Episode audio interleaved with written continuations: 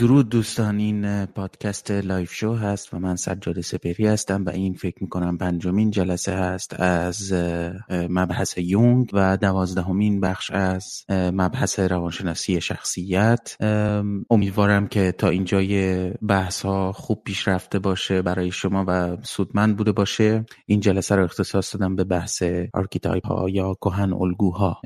اگر شنونده اپیزودهای پیشین بوده باشید حتما در که چگونه این روند رو ما پیش بردیم تا اینجا که رسیدیم به archetype ها. اگه مفهومی اصطلاحی من به کار می‌برم که براتون ناآشناست حتما سری بزنید به بقیه اپیزودها چون قطعا اونجا توضیحش دادم اگر که اینجا توضیحش نمیدم.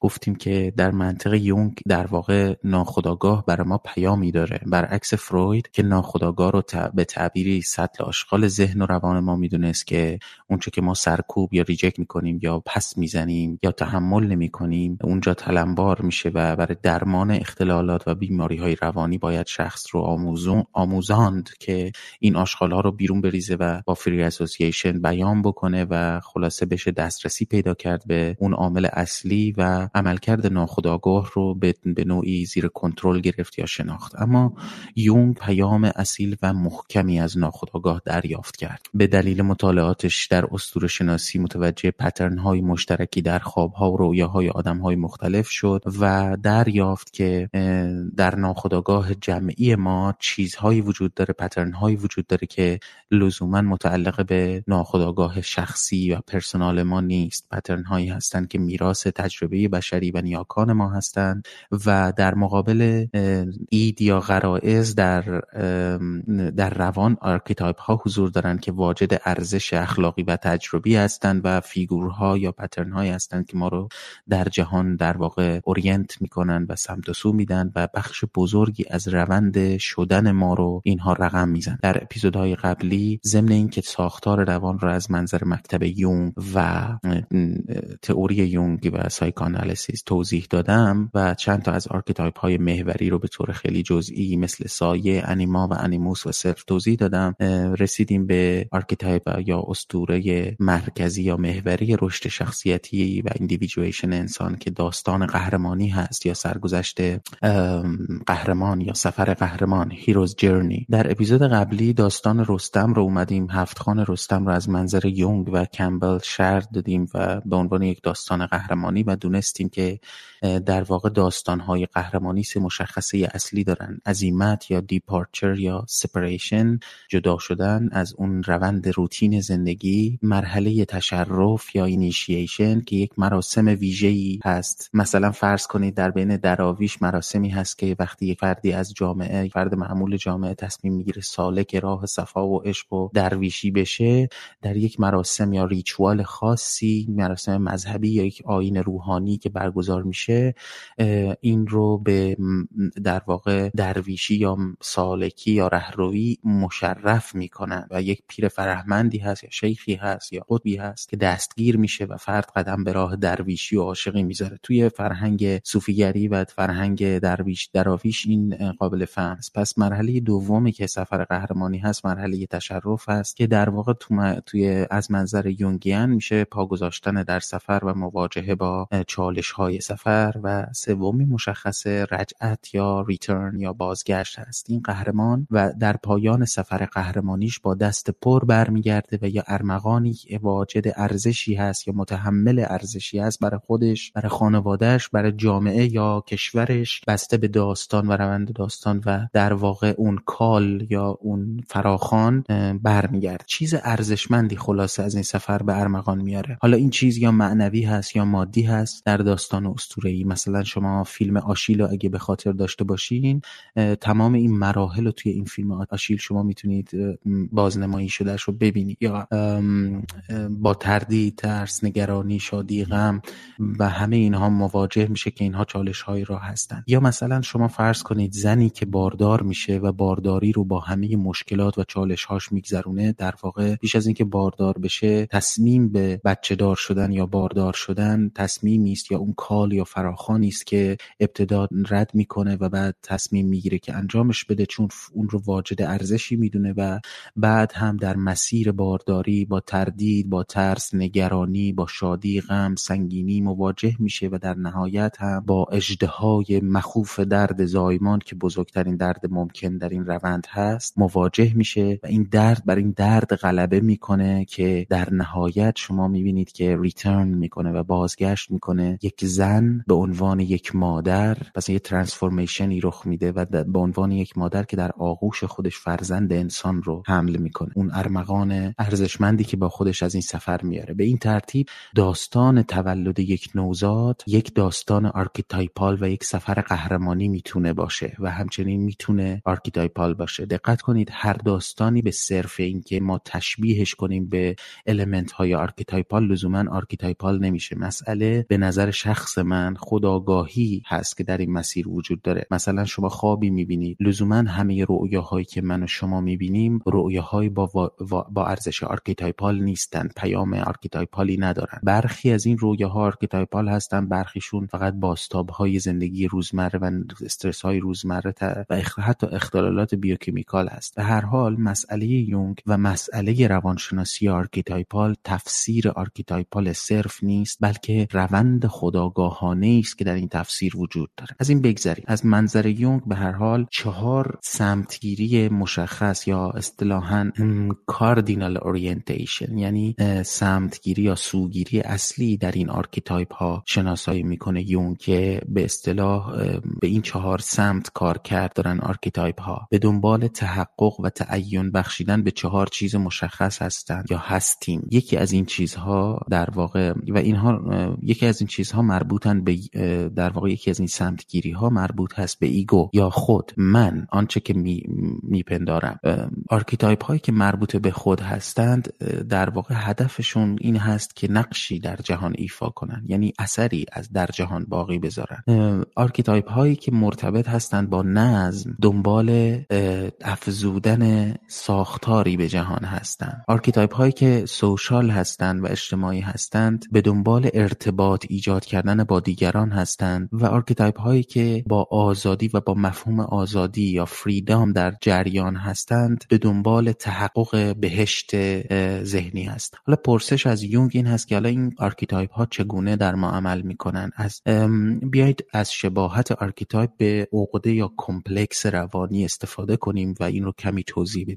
یکی از شاهکارهای فروید این بود که که واقعا کافی هست بر اینکه ارزش فروید جهانی باشه و یک تاثیر شگرف در جهان اندیشی ما نسبت به روان ایجاد بکنه. و اون این هست که فروید دریافت که درسته که ما یک ego داریم اما این ego به تمام معنا که ما نیست و ما complex های روانی در جنب این ego داریم. ego در واقع یکی از complex های روانی ماست که superior هست اصلی هست و اومده شده ما اونچه که ما بهش من میگیم. اما نکته فروید نکته طلایی فروید این هست که این دیگر complex هایی که superior نیستن اصلی نیستن و در جنب یا در جانب ego قرار دارن. ما تو اپیزودهای قبلی مثلا می‌گفتیم خود خشمگین یا من خشمگین من وحشی من عصبانی اینها موجودات زنده هستند اینا صرفا یک complex مکانیستی نیست احساس دارن احساسات مشخصی با اینا در هم تنیده شده و انتخاب دارن و قضاوت دارن و سمت و سوی مشخص در جهان دارن و مهمتر از به این ترتیب فروید از اونها به اسم subpersonality یا زیر فردیت سخن گفت. در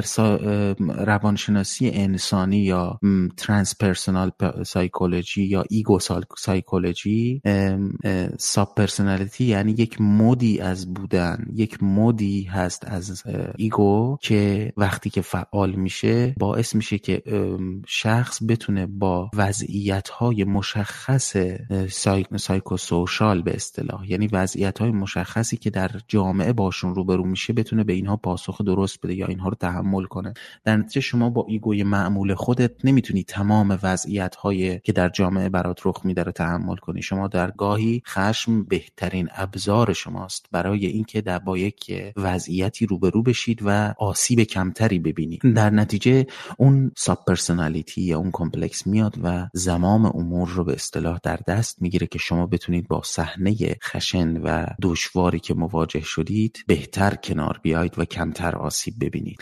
به این سیاق archetype هایی که یونگ مطرح می‌کنه عملکردشون عینا مانند subpersonality هست. یعنی figure های کاملی هستند و pattern های کامل رفتاری هستند که برای وضعیت مشخص پاسخ مشخص دارن و به این ترتیب بخشی از روان ما هستند و در ما زندگی می‌کنن. در عین حال نسخه های کاملی از تجربه بشری هستند. پس archetype ها یا کهن الگوها رو می‌تونیم شخصیت های نسبتا مستقلی بدونیم در درون خود و این درست هم هست. یعنی یک نوع autonomy یا استقلال رفتار در این sub ها و archetype ها هست. شما کنترل ممکنه بتونید پس از تلاش مداوم کنترل نسبی یا شناخت نسبی نسبت به این رفتارها و pattern ها پیدا بکنید. ولی اینطور نیست که ما کنترل داریم بر همه این pattern ها بر همه این archetype ها یا کهن الگوها یا subpersonality ها یا complex ها اینها مستقلا عمل می‌کنن به این ترتیب شما فرض کن که روان شما یک انجمنی است از شخصیت ها مثلا فرض کن شما توی کافه نشستی. در این کافه شخصیت های مثالی نشستن که نوع خودشون منحصر به فرد هستن. محل ببینید این که ما بپرسیم محل کهن الگوها کجاست یه نوع مثل حالت جی پی اس داره. یعنی این نقشه ای که از روان ترسیم میشه توسط یونگ و هر کس دیگه ای کلا این شماهایی که ترسیم میشن درباره ساختار روان صرفا یک نوع نماد هستند بر اینکه ما بتونیم distinguish کنیم جدایی متمایز کنیم این مفاهیم رو از هم. اگر به این منظور پرسشی مطرح بشه که محل کهن الگوها کجاست باید بگیم که کهن الگوها در واقع در شدو خودش یک کهن الگو هست و در منطقه است که در واقع کهن الگوها درش قرار گرفتن. در پس شدو همچنین کهن الگوها قرار گرفتن و موقعیت این کهن الگوها بستگی داره به رابطه ای که با ما دارن. الان توضیح میدم که برخی از این کهن الگوها با ایگو سر و کار دارن در نتیجه رابطه نزدیکتری دارن و معمولا تو شدو هستن و برخی از این الگوها کهن الگوها با self ما یا خویشتن حقیقی یا با مرکز و core ما در ارتباط هستند و برخی با soul با جنبه subjective وجود ما با ذهن ما در تماس هست در نتیجه موقعیت اینها رو اگه بخوایم به شکل هندسی ترسیم بکنیم در واقع کهن الگوها مقوله های ناخودآگاه هستند در نتیجه در sub و در unconscious فردی و جمعی قرار گرفتن و کهن الگوها متعلق به در واقع ساب یا بخشید آنکانشس یا ناخودآگاه جمعی هستند. پس فرض کردیم که شما یک کافه ای روان شما یک کافه است و درون این کافه شخصیت های مستقل و متمایزی نشستن ممکنه برخی از این شخصیت ها رو اصلا شما نپسندید. شما دوستشون ندارید و اصلا می‌خوای سر به تنشون, تنشون نباشه. می‌خوای تا اندازه ممکن این شخصیت ها تحت کنترل باشن و گرنه کافه رو به هم میریزن و به آشوب می‌کشن. مثلا راجب complex خشم صحبت کردیم و گفتیم مثلا من خشمگین من aggressive اون تو نشسته توی کافه. دور برش هم بر رو بر داره نگاه می‌کنه و ورانداز می‌کنه و انگار هم که دنبال درد سر هست. همین که یکی یه نگاه چپ بهش بکنه آماده است شیشه نوشابه رو بشکنه به, ف... به سبک فیلم های قیصر قائل برپا. این ممکنه مثال بامزه ای باشه یا خنده‌دار یا حتی بیمزه ای باشه ولی مثال بسیار گویایی هست. از آنچه که در ما میگذره. اینکه چه کسی در این کافه که روان شماست از این اشخاصی که در این کافه نشستن. زمام امور در دست دستش هست. یعنی کنترل امور رو در دست می‌گیره خیلی خیلی مهمه. یعنی مهمترین چیزه. اساسا ما دچار اختلال یا عملکرد ناقص یا ناکافی یا آشوب و هرج و مرج و اضطراب میشیم. اگر که اون sub-personality یا اون archetype ناجور ناباب لامذهب اداره و کنترل امور در دستش باشه. ego ی ما یا بهتر بگیم persona ی ما چیزی جز دکور بیرونی کافه و تابلو و رنگ و لعاب داستان نیست. پنج درصد ماجراست. شاید اصلا همون پنج درصد هم نباشه. پس شما خودتون رو مثل فرض کنیم یک ساختمون کافه ای در نظر بگیرید که persona و چهره شما در واقع دکور بیرونی یا منظره بیرونی شمای بیرونی این ساختمون است و ego کمی در پس persona قرار گرفته که مجموعی از در واقع pattern ها هست که مثلا در سرسرای این کافه قرار گرفته ولی در اعماق کافه کسانی نشستند که به اونا می‌تونیم بگیم archetype ها یا کهن الگوها یا فیگورها فیگورهای کهن الگو. خب شما این سناریو رو در ذهن داشته باشید و بریم با هم شخصیت هایی رو که در این کافه نشستن با هم بررسی کنید این شخصیت ها ممکنه نکات مشترکی با هم داشته باشن. این شخصیت ها ممکنه اگه با هم کنار بیان و اتحاد داشته باشن قدرت مافوق تصوری در در میان باشه و این اتحاد ایجاد کردن بین archetype ها و ایجاد یک unity یا همبستگی یا اتحاد و تناسب و تعادل و تعامل در میان این شخصیت های کافه یا archetype هایی که کافه نشستن همون روند individuation یا تکامل شخصیت هست که یونگ ازش سخن می همون تعادل و بالانسی هست که یونگ ازش یاد می‌کنه. طنز داستان حالا نگاه کنید الان دورهایی هست آموزش هایی هست در جامعه ما که تمرکزش هست بر روی شادی آرامش اهمیت ندادن فکر نکردن خالی کردن خود از افکار منفی مثبت اندیشی و به قول قدیمی ها الا ماشاءالله.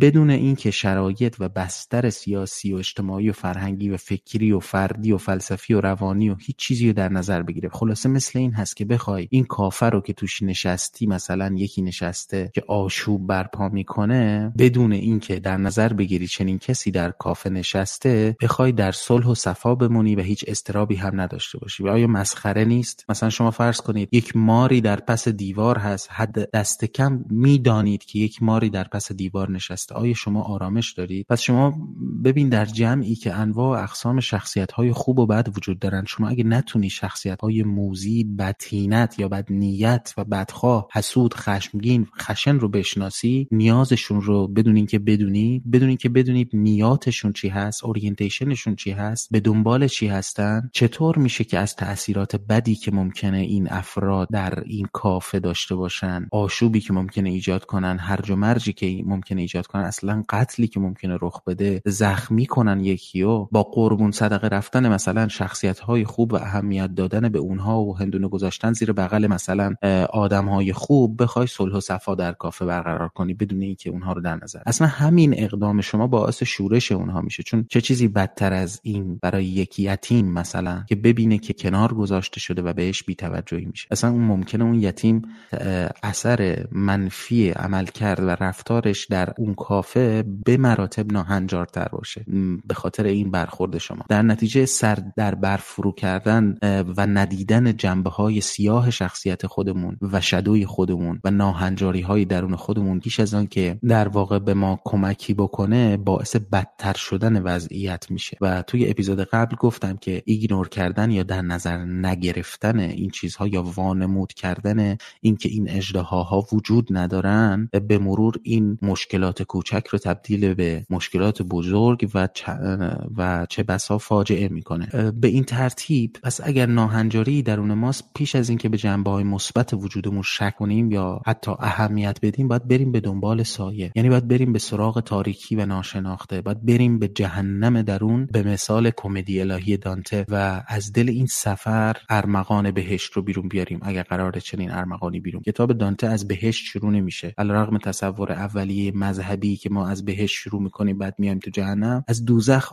آغاز میشه و سپس به برزخ میره و بعد هم در نهایت میره به بهشت. حالا منظور من در محتوای کتاب نیست بل بلکه مسیر هست. هدفم از گفتن همه اینها چی بود؟ این بود که بگم که ما از مسیر رنج دشواری زخم وحشت و تقلا هست که میآموزیم. شما آیا هیچ آموزه ارزشمندی می‌شناسید که از پس آرامش اطمینان خالی بودن از هر آشوب و در شرایط مثلا اوتوپیایی تحقق یافته باشه؟ اصلا چنین چیزی نیست. شما باید من و شما باید به آموزه هایی شک کنیم که این تبلیغ رو می‌کنن که بدون هزینه از روح و روان و اندیشه چون طبعا قطعا از جیب که باید هزینه کرد. ولی اونایی که تبلیغ می‌کنن که بدون هزینه کردن از روح و روان و اندیشه بدون رنج سری بدون صرف زمان بدون همت بدون سختکوشی بدون درد می‌تونید به درمانی و به ارمغانی و به چیز با ارزشی در ایندیویدویشن یا در شخصیت خودتون و در تکامل خودتون یا رشد روانی خودتون برسید. یا به هدف مثلا عالی مثل آرامش شکفتگی و تعالی و خلاقیت دست پیدا کنید به این آموزه ها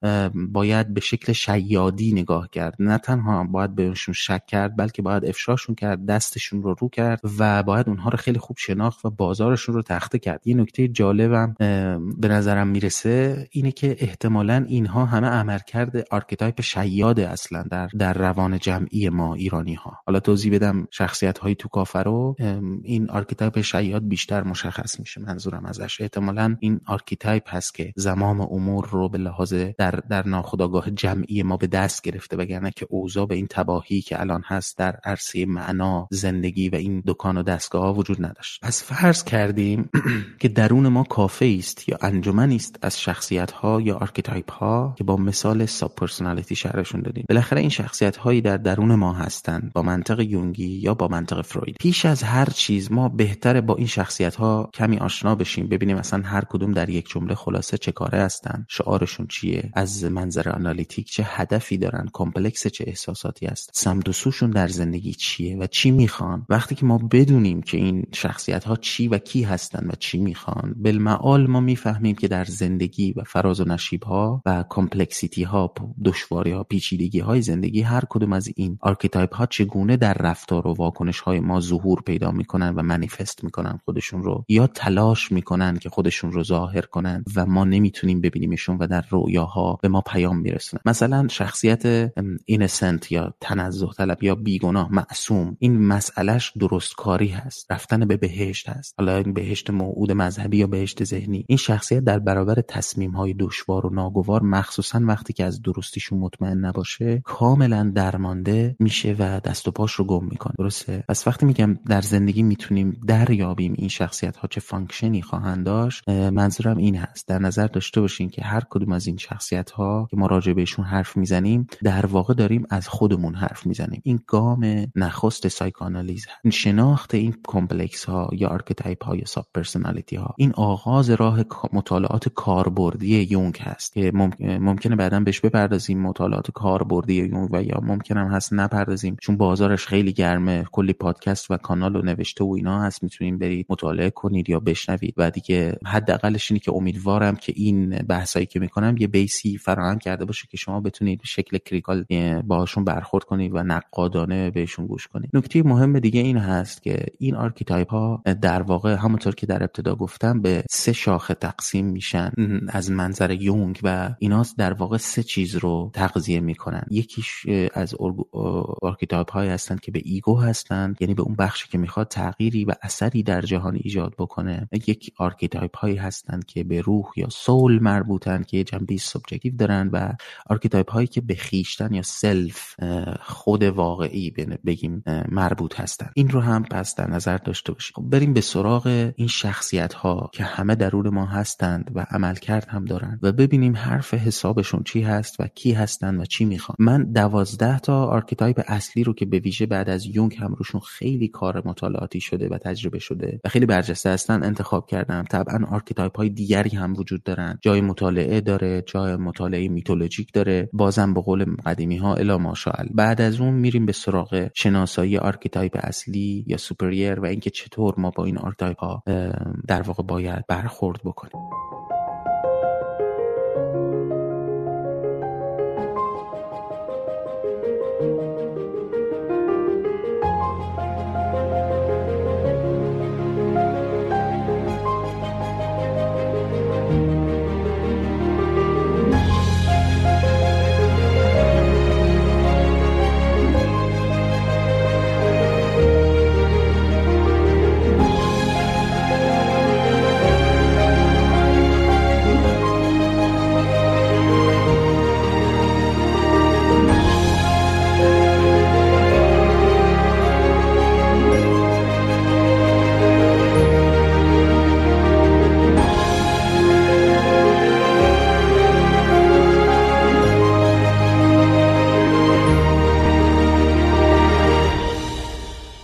بسیار خوب بریم به سراغ archetype هایی که با ego در ارتباط هستن یا مرتبط با ego هستن. من از archetype معصوم یا innocent یا بیگناه یا تنزه طلب یا پاک شروع می‌کنم. شعار این archetype این هست که می‌خواد خودش و دیگران آزاد باشن. اگه بخوایم مثلا انگیزه محوری این معصوم رو بشناسیم انگیزه محوریش رفتن به بهشت هست. هدفش شادمانی هست. دقت کنید که این شخصیت ها در درون ما هستن. ما فقط داریم این archetype ها رو به شکل character و فیگور مشخص شناسایی می‌کنیم و اصلی ترین نکات رو راجع بهشون میگیم. پس هدفش انگیزه محوریش رفتن به بهشت هست. هدفش شادمانی هست. شادمانی به معنی که happy نه به معنی joy معنی happy هست. happiness بزرگترین نگرانی و ترسش انجام دادن کار اشتباه یا بد هست. معصوم. استراتژی معصوم این هست که کار درست باشه. یعنی به هر حال کارها رو درست انجام بده. نقطه ضعف معصوم این هست که از این حالت بیگناهی معصومیت یا تنزه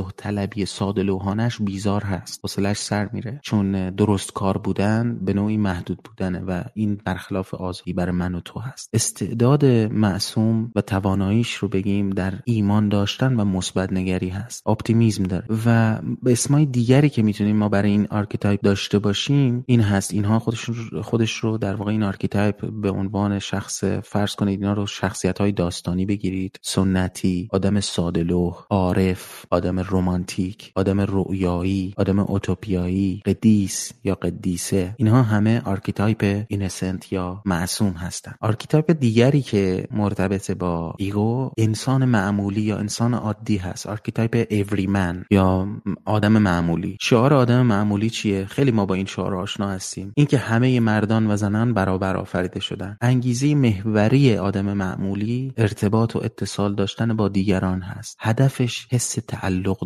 داشتنه اینکه در بند تعلق چیزی یا کسی باشه. هم belonging تعلق داشتن. بزرگترین ترس و نگرانی آدم معمولی این هست که در یک جمعی در یک اجتماعی جدا بیفته یا رها بشه. چرا؟ چون هدف و انگیزه محوریش ارتباط و اتصال با دیگران هست و حس تعلق داشتن. استراتژی مرد معمولی یا آدم معمولی یا زن معمولی این هست که فضیلت های معمول و مرسوم یک انسان معمولی رو در خودش داشته باشه واقع بین باشه همیشه پاش رو زمین باشه و خلاصه درد مشترک رو میفهم. نقطه ضعفش چی است؟ نقطه ضعفش اینه که خب کارکتری با این وضعیت در تلاشش برای قاطی شدن با دیگران و یا شاید هم به خاطر یک سری روابط سطحی و ظاهری و سرسری خودش با دیگران خودش رو از دست بده. چون محور این ارتباط دیگرانه. استعداد و ویژگی برجسته آدم معمولی و آدم عادی واقع گراییش هست حس همدردی و همبستگیش هست و اینکه واقعا اهل تظاهر نیست. این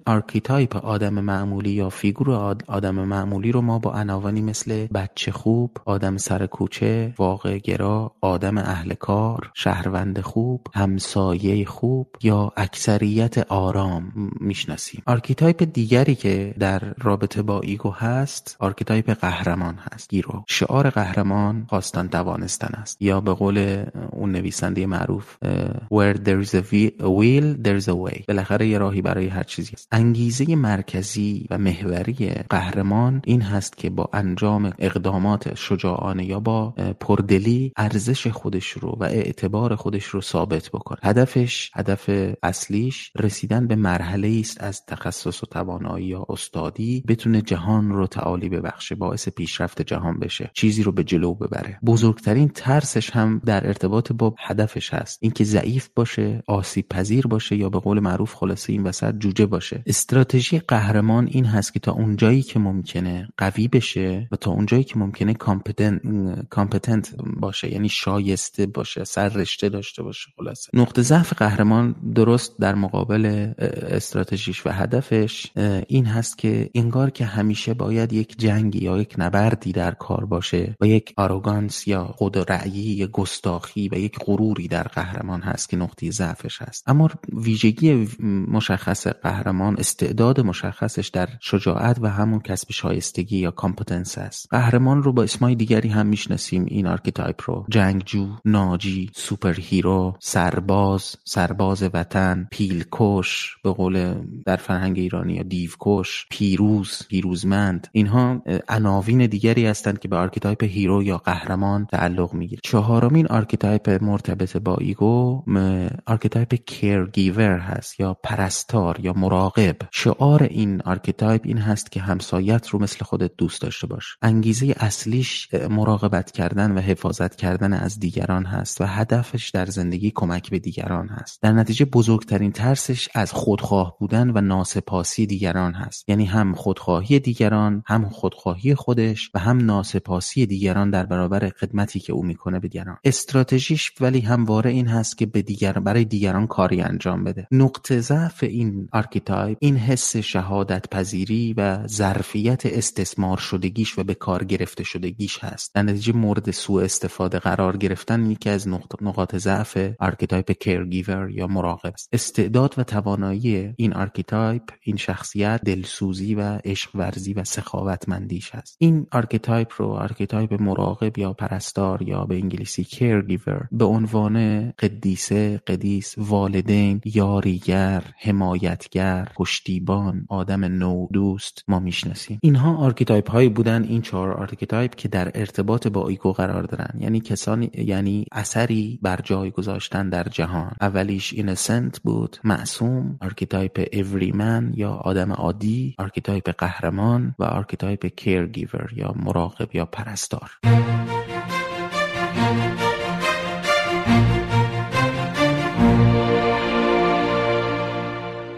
خب بریم به سراغ شخصیت های دیگر این کافه فرضی archetype هایی که با soul یا روح در ارتباطند و به این معنی که جنبه سوبژکتیو دارن و نوعی درونگرایانه یا introvert هستن. اولین archetype archetype مکتشف هست یا کاشف هست explorer. شعار کاشف این است که آقا راه منو نبندید یا منو تو حصار یا قفس نکنید. انگیزه مرکزی مکتشف این هست که آزاد باشه تا بتونه از طریق کشف جهان پیرامون خودش رو بشناسه. هدف مکتشف یا کاشف این هست که تجربه رضایت بخشتر و پرمعناتر و اصیلتری authentic تری در زندگی داشته باشه. و بزرگترین نگرانیش هم در همین ارتباط هست و ترسش از اینکه گیر کنه به دام بیفته حس تهی شدگی بهش دست بده و همچنین اینکه مجبور بشه خودش رو منطبق کنه. چون استراتژی چنین شخصیتی ماجراجویی سفر تجربه چیزهای تازه فرار از ملالت و دلخستگی هست. به این ترتیب بزرگترین ترسش هم درست در نقطه مقابل این استراتژی و هدف. نقطه ضعف مکتشف این هست که بی هدفه و هیچ جایی fit نمیشه اصطلاحا. با هیچ قاعده ای جور در نمیاد. هیچ جا احساس تعلق نمی‌کنه و تو هیچ قاعده ای جا نمیشه. استعداد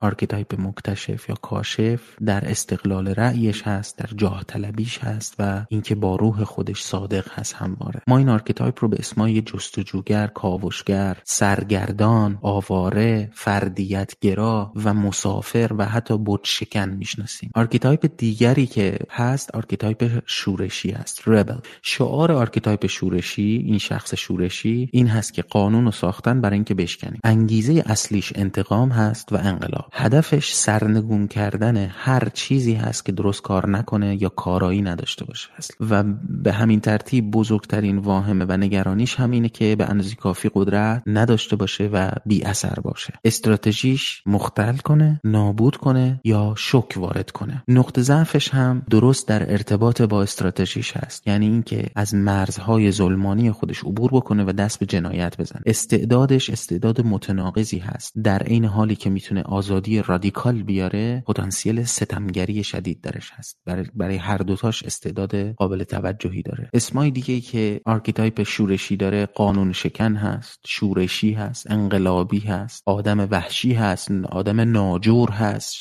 شر هست به اصطلاح اشرار و بت شکن archetype سوم که در ارتباط با soul یا روح هست یا روان هست عاشق هست لاور شعارش هم که مشخص فقط تو. انگیزه مرکزیش هم صمیمیت و تجربه هست. هدفش این است که در رابطه باشه و در رابطه عاشقانه با نه تنها با انسان بلکه با کارش و حتی با پیرامونش. بزرگترین ترسش هم ترس از تنهایی reject شدن دوست داشته نشدن و خلاصه اینی که اونی نباشه که اونی باشه که در واقع هیچکی تو پارتی باش نمیرقصه. خب استراتژیش چی هست؟ استراتژیش این هست که تا اونجایی که براش ممکن هست هم به لحاظ فیزیکی بدنی و هم احساسی attractive و جذاب باشه. نقطه ضعفش هم این هست که چون خیلی برون محور هست و انگیزه هاش ایجاد رضایت در دیگران و جذب دیگران تهدید هست همواره که هویت شخصیش رو از دست بده. این تهدید همواره برای عاشق هست. استعداد استعدادش در شور و سپاسگزاری و ارج نهادن و قدردانی و نوعی commitment هست که اینجا بهتره بهش بگیم سرسپاری به رابطه. این عاشق اسمای دیگه هم داره. همسر دوست صمیمی مشتاق حساس عروس خانوم و در عرصه کار هم آدم تیم سازیه یعنی کسی که جوش میده آدما رو با هم برای یک کار مشخص. و اما شخصیت چهارم یا archetype چهارم شخصیت هنرمند یا خالق هست. creator خالق یا هنرمند آرتیست. شعار هنرمند مثل شعار قهرمانه. با این تفاوت که میگه اگه بتونی تخیلش کنی پس میشه انجامش داد. به این ترتیب انگیزه محوری هنرمند خلق چیزهایی است که متحمل ارزشی باشند و پایداری ارزشی داشته باشند هدفش این هست که یک vision یا الهام یا یک چشماندازی رو متحقق کنه و درست در برابر همین هدف و همین انگیزه محوری هست که همیشه ترس و نگرانیش این هست که اون ویژن یا چشماندازی که داره متوسط الحال یا میان مایه باشه به اصطلاح یا اینکه ویژن نداشته باشه. این بزرگترین ترس خالق یا هنرمند هست. استراتژیش طبعا این هست که کنترل هنری داشته باشه بر کارش و مهارت های هنریش رو ارتقا بده. وظیفه‌ای که برای خودش قائل هست هنرمند یا archetype خالق این هست که بتونه vision خودش رو بیان کنه و از این طریق فرهنگ بسازه. نقطه ضعف archetype هنرمند با توجه به اون ترسهاش perfectionism و کمالگرایی به این معناست perfectionism و نقطه ضعف دیگرش این هست که راهکارهایی که اختیار بکنه بد هستن. معمولا راهکارهای درستی اختیار نمی‌کنه برای این perfection استعداد هنرمند طبعا در خلاقیت و تخیل کردن هست. شما این archetype رو به اسم هنرمند می‌شناسید به اسم نوگرا نوآور یا مخترع نویسنده موسیقیدان رؤیا پرداز نقاش. اینها اسمهای دیگری هستند که میشه برای این archetype گذاشت. پس ما در archetype هایی که مرتبط با soul هستن چهار archetype رو توضیح دادیم. کاشف explorer شورشی rebel عاشق لاور خالق یا هنرمند creator یا آرتیست اینها archetype ها یا شخصیت های کافی هستند که در ارتباط با soul هستند.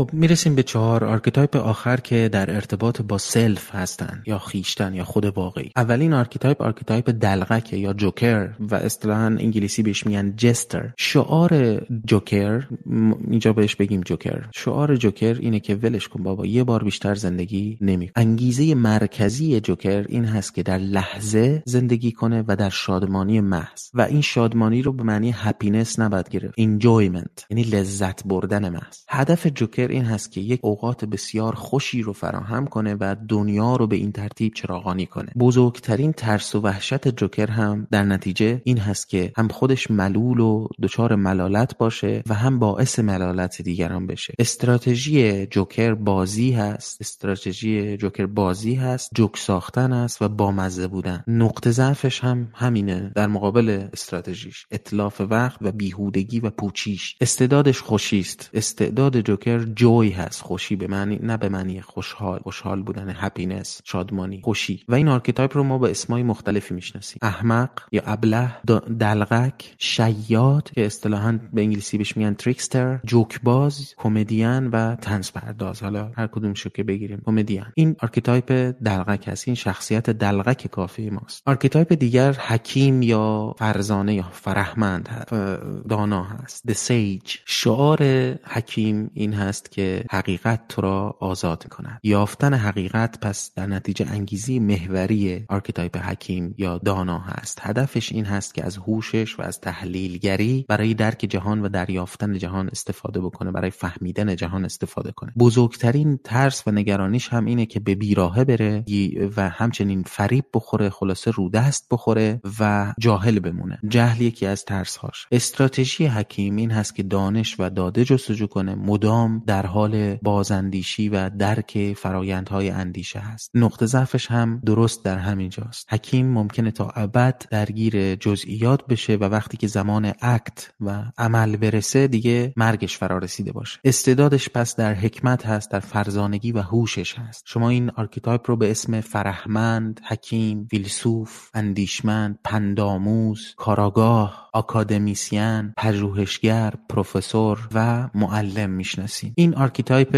حکیم بود. اما archetype دیگر archetype شعبده باز یا کیمیاگر magician. archetype شعبده باز شعارش اینه که من می‌تونم یه کاری کنم که بشه. انگیزه مرکزیش هم دونستن قوانین اصولی حاکم بر جهان است. چون می‌خواد ازشون استفاده کنه که بشه. هدفش اینه که رؤیاش رو اون چی که نامتصور هست برای دیگران یا غیر واقعی جلوه می‌کنه با استفاده از همین دانش متحقق کنه. بزرگترین نگرانی و ترسش هم همینه که در نتیجه این عمل نتایج ناگوار ناخواسته رقم بزنه. یعنی به خاطر رفتن دنبال تحقق رویاش باعث نتایج ناگواری بشه. استراتژیش این هست که یک چشم‌انداز یک vision ی رو رقم بزنه و توی اون vision زندگی با اون vision زندگی. ضعف بزرگش هم اینه که توان داره که دستکاری می‌کنه. یعنی توان دستکاری کردن یا manipulative شدن داره. استعدادش اصلا در یافتن وضعیت های برد برد هست. یعنی طوری وضعیت رو اون راهکار ببخشید پیدا کردن راهکارهای برد برد در وضعیت. شما archetype شعبده باز یا کیمیاگر رو همچنین می‌شناسید به آدم بلند نظر به آدمی که روند امور رو سرعت میده کاتالیزور مخترع رهبر کاریسماتیک شمن شفادهنده درمانگر و اینها. اگه دقت کنید نکات مشترکی بین این شخصیت ها وجود داره. اینها دقیقا یک شخصیت نیستن ولی نقاط مشترک داره این همه ما که ممکنه نقاط مشترک داشته باشیم با هم. archetype آخر حاکم هست. ruler شعار حاکم این هست قدرت همه چیز نیست. قدرت تنها چیز موجود هست. یعنی هیچ چیزی براش به جز قدرت وجود نداره. انگیزه اصلیش هم کنترل امور و کنترل آدم هاست. هدفش این هست که یک جامعه یا community بسازه یا خانواده بسازه که مرفه باشه و موفق باشه. از منظر استراتژیش هم به کار بردن قدرت یعنی apply کردن قدرت. بزرگترین ترسش در نتیجه از دل همین هدف بیرون میاد و استراتژی. هرج و مرج و سرنگون شدن. ترسش از این هست که authoritarian بشه استبدادگر بشه و نتونه حکومت رو واگذار کنه. استعدادش در رهبری است و مسئولی مسئول بودن مسئولیت چیزی رو پذیرفتن. حاکم رو ما به شکل رهبر می‌شناسیم به اسم آقا بالا سر می‌شناسیم به اسم رئیس می‌شناسیم به اسم ملکه queen می‌شناسیم شاه می‌شناسیم سیاستمدار role model مدیر ادمین گروه اصلا. اینها اسمهای دیگری هستند که ما بر روی این archetype می‌ذاریم. پس این چهار archetype ی بود که مرتبطند با self نخستینش jester دلقک یا جوکر دومیش sage حکیم یا فرزانه. سومیش magician یا شعبده باز یا کیمیاگر. و چهارمیش حاکم یا ruler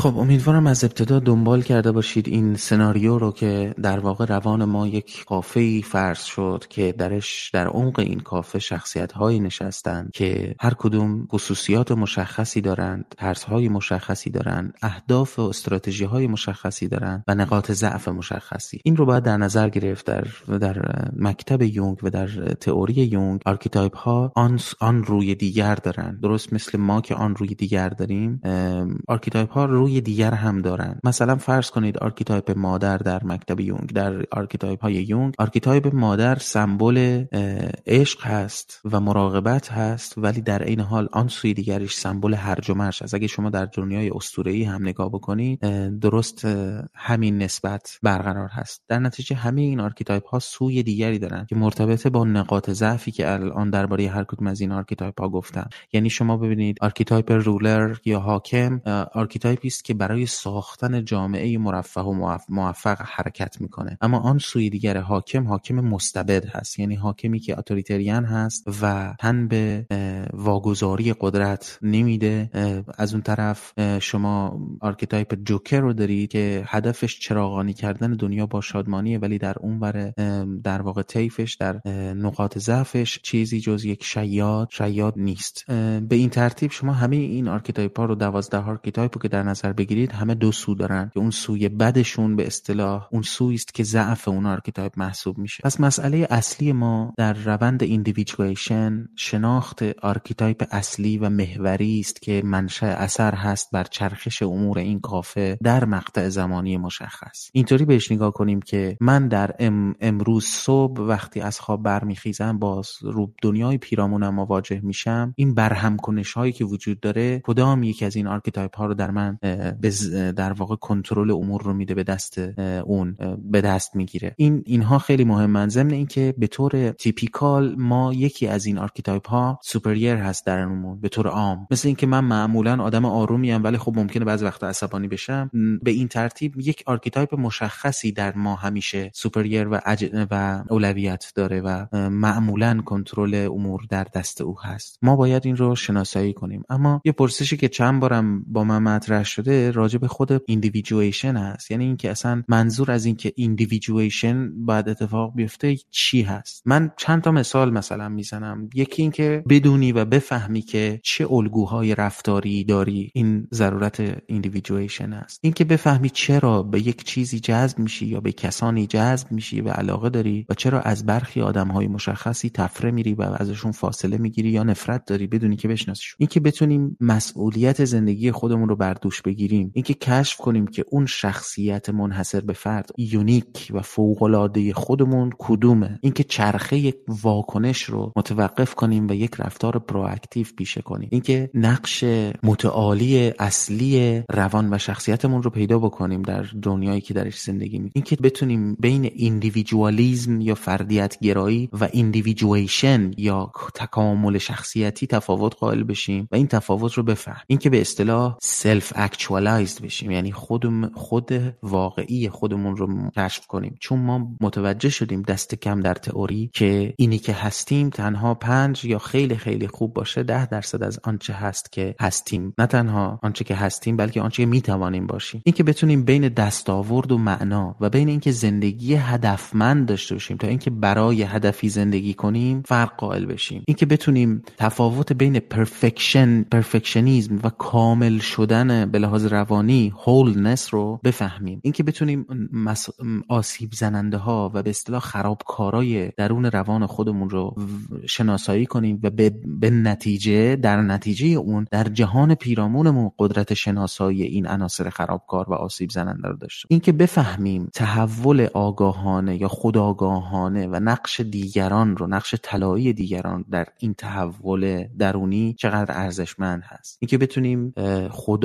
به اصطلاح داشته باشیم و حق حاکمیت شخصیمون رو برقرار بکنیم. اینکه ابزار لازم رو داشته باشیم برای زندگی و مسلح زندگی کنیم. انسان همواره مسلح زندگی کرده در طبیعت. چون آگاهی داره به جنبه های آسیب زننده طبیعت به خطرهای طبیعت یا اگر آگاهی نداره به وجود این احتمالات و این پتانسیل های آسیب زننده آگاهی داره و در نتیجه همیشه مسلح میخوابه. همیشه نزدیک آتش میخوابه. به تکاملی. در نتیجه ما بیاموزیم که مسلح زندگی کنیم. مسلح به ابزار سایکوداینامیکی بشیم که معنا هدف عشق انگیزی زندگی رو در ما بتونن منیفست کنن. اینکه معنی فقدان ها از دست دادن ها و تروما هامون رو بفهمیم. اینکه خستگی ها حس های گمگشتگی و حیرانی هامون رو درک کنیم. بتونیم آنالیز کنیم. اینکه ناتوانیم رو ناتوانی که داریم رو در ارتباط گرفتن با خود خلاقمون و خود روحانیمون و خود خیشتنمون رفع کنیم. این ناتوانایی رو.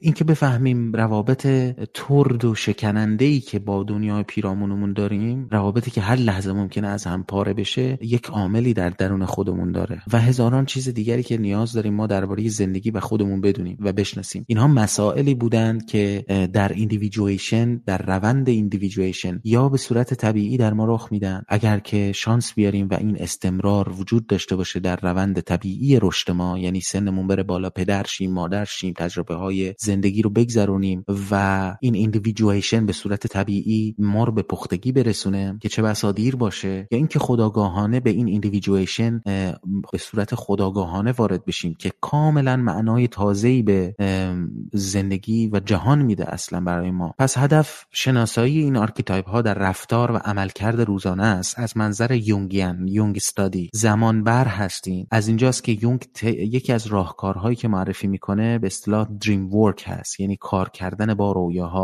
و این یه متدی داره که باید آموخت کاری که زمان بر هست در طول مدت زمان طولانی باید انجام بشه و ما آشنایی کافی با این فیگورها پیدا بکنیم. در جلسه های بعدی دوست دارم و امیدوارم بتونم که به تعبیر رویاها برسیم و خیلی خلاصه و مختصر عناصر archetypal رویا رو توضیح بدم و قدری راجع به چند تا archetype مربوط به سفر قهرمانی که نرسیدیم در این جلسه هم دربارشون صحبت کنیم مثل archetype مادر یتیم archetype پدر پیرمر و فرز پیر فرزانه اینها صحبت کنیم. و امیدوارم که این توضیحات من برای شما سودمند بوده باشه و یک ایده کلی به شما داده باشه و بتونید در زندگی روزانهتون ببینید که در هر لحظه و در هر مقطع از زندگی کدام یک از این شخصیت های کافه زمام امور در دستشون هست و بتونید تعاملی میان این archetype ها در درون خودتون ایجاد کنید و نظم کافه رو شکل بدید و یا اینکه مخشوش کنید. این به خودتون برمیگرده به کافه خودتونه اختیارش دست خودتون نیست. اختیارش دست archetype هاست. به کافه خودتون خوش اومدید. شب و روزتون خوش و بدرود.